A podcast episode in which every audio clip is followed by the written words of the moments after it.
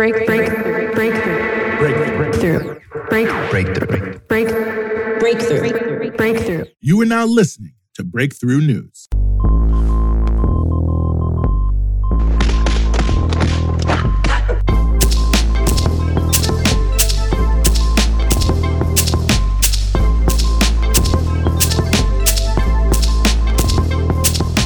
It's 5 p.m. You're listening to Breakthrough News, and this is the Punch Out. We're following the news all day so you don't have to, giving you everything you need to know about what's in the headlines and what should be. And yes, we are back here on the Punch Out 13th of July 2021. Very happy to be back with you. Plenty for you here on the show, as we always do. We're going to be talking about Bahrain, where executions have increased by 600% for the past several years. We're going to be talking about utility companies in California making you pay for fires that they start. But before we get to either of those two very important stories, we're going to start with the heavy toll mass incarceration is taking on families.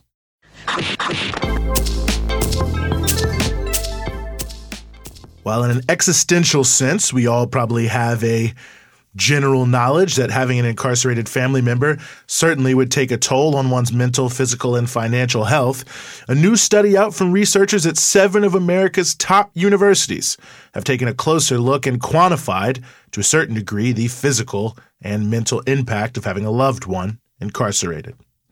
And the shocking lead statistic is Having just one incarcerated or formerly incarcerated family member leads to a 2.6 year decrease in life expectancy. Yes, that's right. Having one family member locked up takes essentially three years off your life.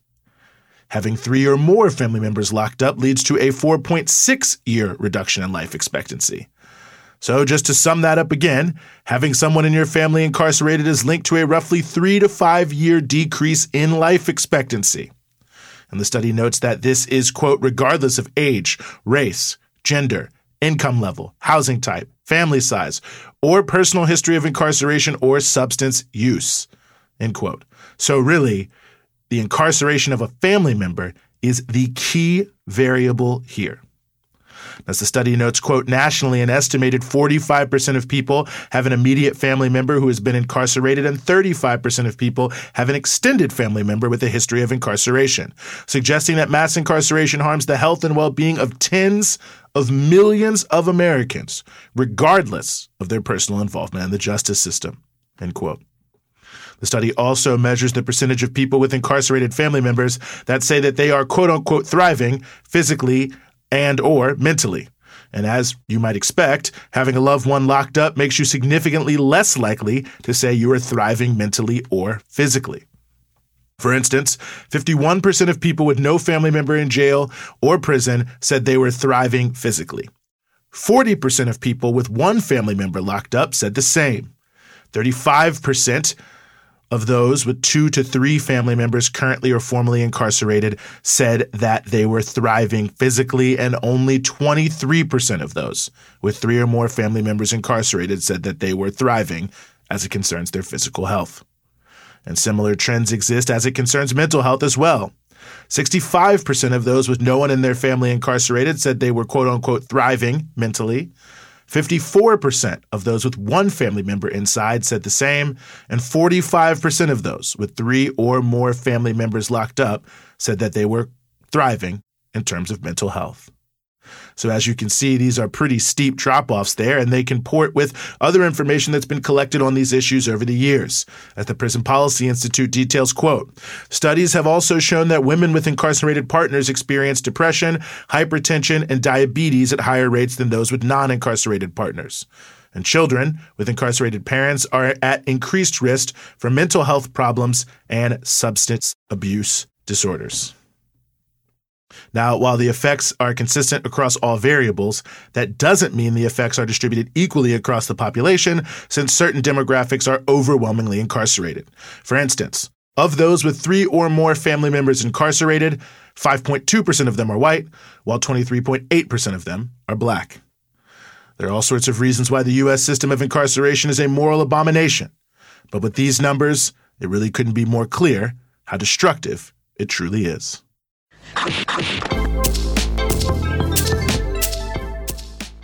As California steps into another potentially record breaking wildfire season, and by the way, so far there are more acres burned than this time last year, which set an all time record for acres burned.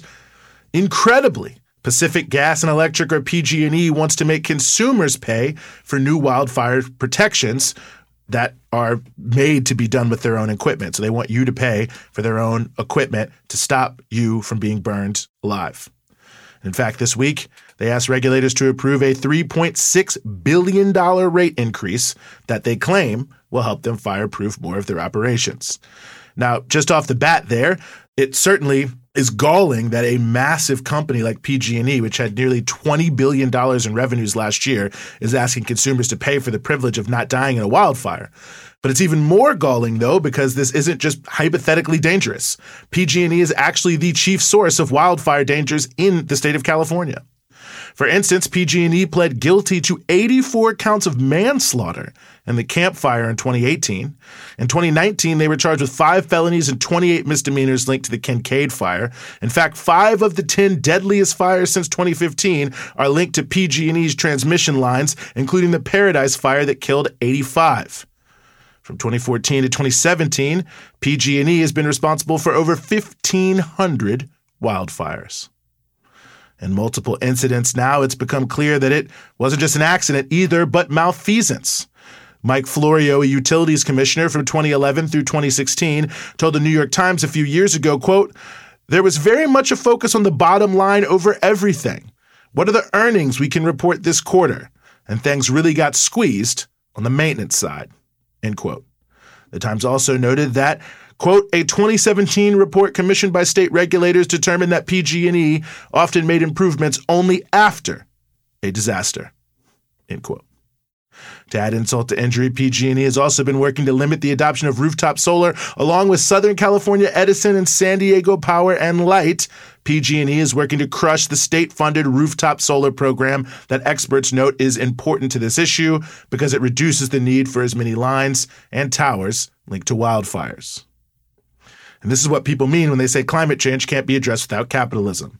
As long as the profit motive is dominant, the system change we need can't be put in place.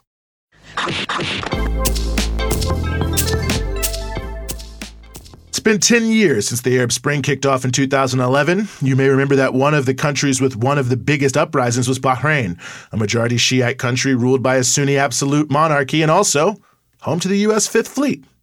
You may also remember that with the help of Saudi Arabia, the UAE, and at least the acquiescence of the United States, the uprising was brutally crushed.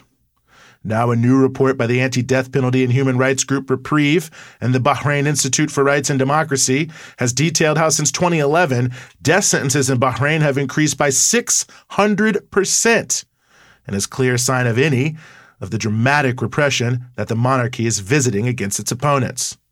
As Al Jazeera notes about the report's contents, quote, the joint report noted the use of torture, especially in quote unquote terror related death penalty cases.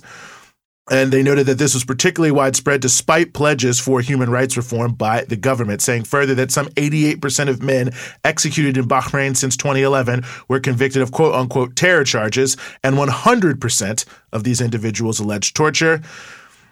And that further, 26 men today are facing imminent execution on death row, 11 of whom allege torture by Bahraini authorities. According to court documents, this includes individuals whose convictions were based on false torture confessions. And the content of said torture is said to include electric shocks to the chest and genitals, beatings, and attempted rape. The United Nations also cast doubt on many of these cases, noting that there was really no evidence other than forced confession in just about all of them. Bahrain has also revoked the citizenship of hundreds of people in mass trials and forced the vast majority of opposition activists to flee the country. Of course, all of this poses no threat to the regime there, in terms of its international support at least, because they are an ardent partner with the United States, Saudi Arabia, the UK, UAE, and Israel in the regional crusade against Iran. There is no one with any power, at least, to create any level of accountability or consequences. Only rewards, actually. In fact, according to the U.S. State Department themselves, they've given hundreds of millions of dollars to Bahrain to improve, among other things, quote, its ability to deny terrorist sponsorship, support, and sanctuary, end quote. And just a reminder here of what we said earlier that the torture and executions are being carried out under the guise of counterterrorism. So, in other words, the U.S. is paying for Bahrain to torture political opponents of the monarchy and kill some of them too. And what makes it even worse is that the U.S. openly claims that Bahraini authorities are acting in, quote, accordance with human rights. So there you have it, even more evidence, if you needed it, that all the U.S. rhetoric on supporting freedom and democracy around the world is pretty hollow.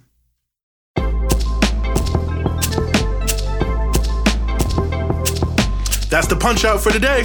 We're with you Monday through Friday, 5 p.m. here in New York East Coast Standard Time, 2 p.m. in Los Angeles Pacific Standard Time, and 9 p.m. GMT.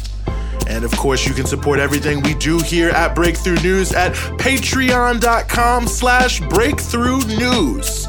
It's your patronage that keeps all of our offerings here at Breakthrough News moving forward. And of course, you can check us out across all your social media platforms Instagram, Twitter, Facebook at BT Newsroom.